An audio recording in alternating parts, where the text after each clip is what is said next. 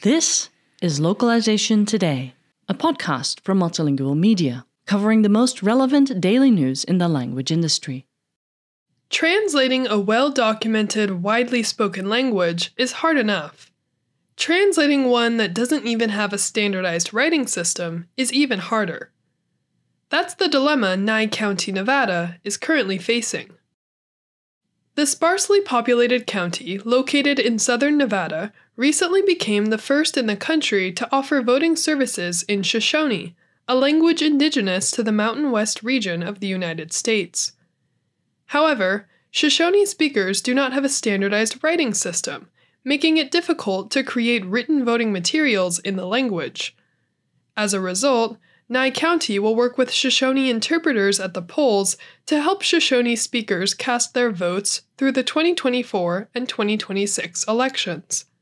Under the Voting Rights Act of 1965, regions with significant populations of linguistic minorities must provide language access accommodations for voting services. This typically means translating written documents into the target language. For example, Nye County's neighboring Clark County provides voting ballots in Spanish and Tagalog, in addition to English.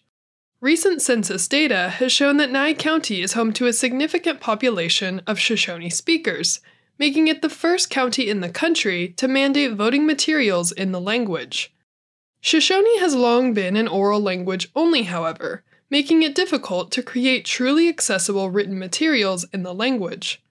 Speakers of the language have historically been resistant to adopt writing systems, some believe it could potentially allow outsiders to the Shoshone community to access and exploit indigenous culture and cultural knowledge.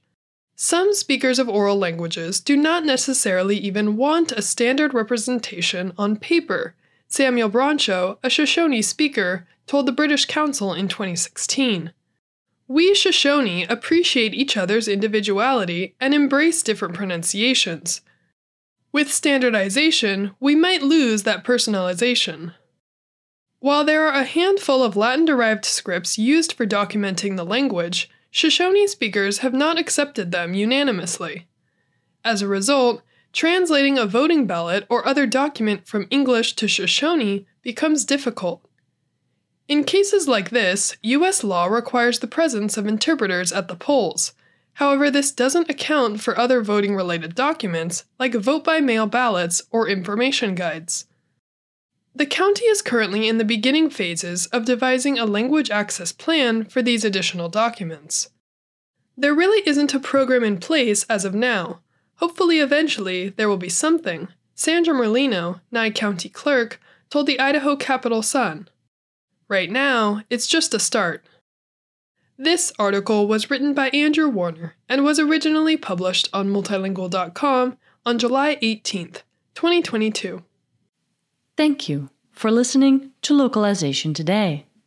To subscribe to Multilingual magazine, go to multilingual.com/subscribe.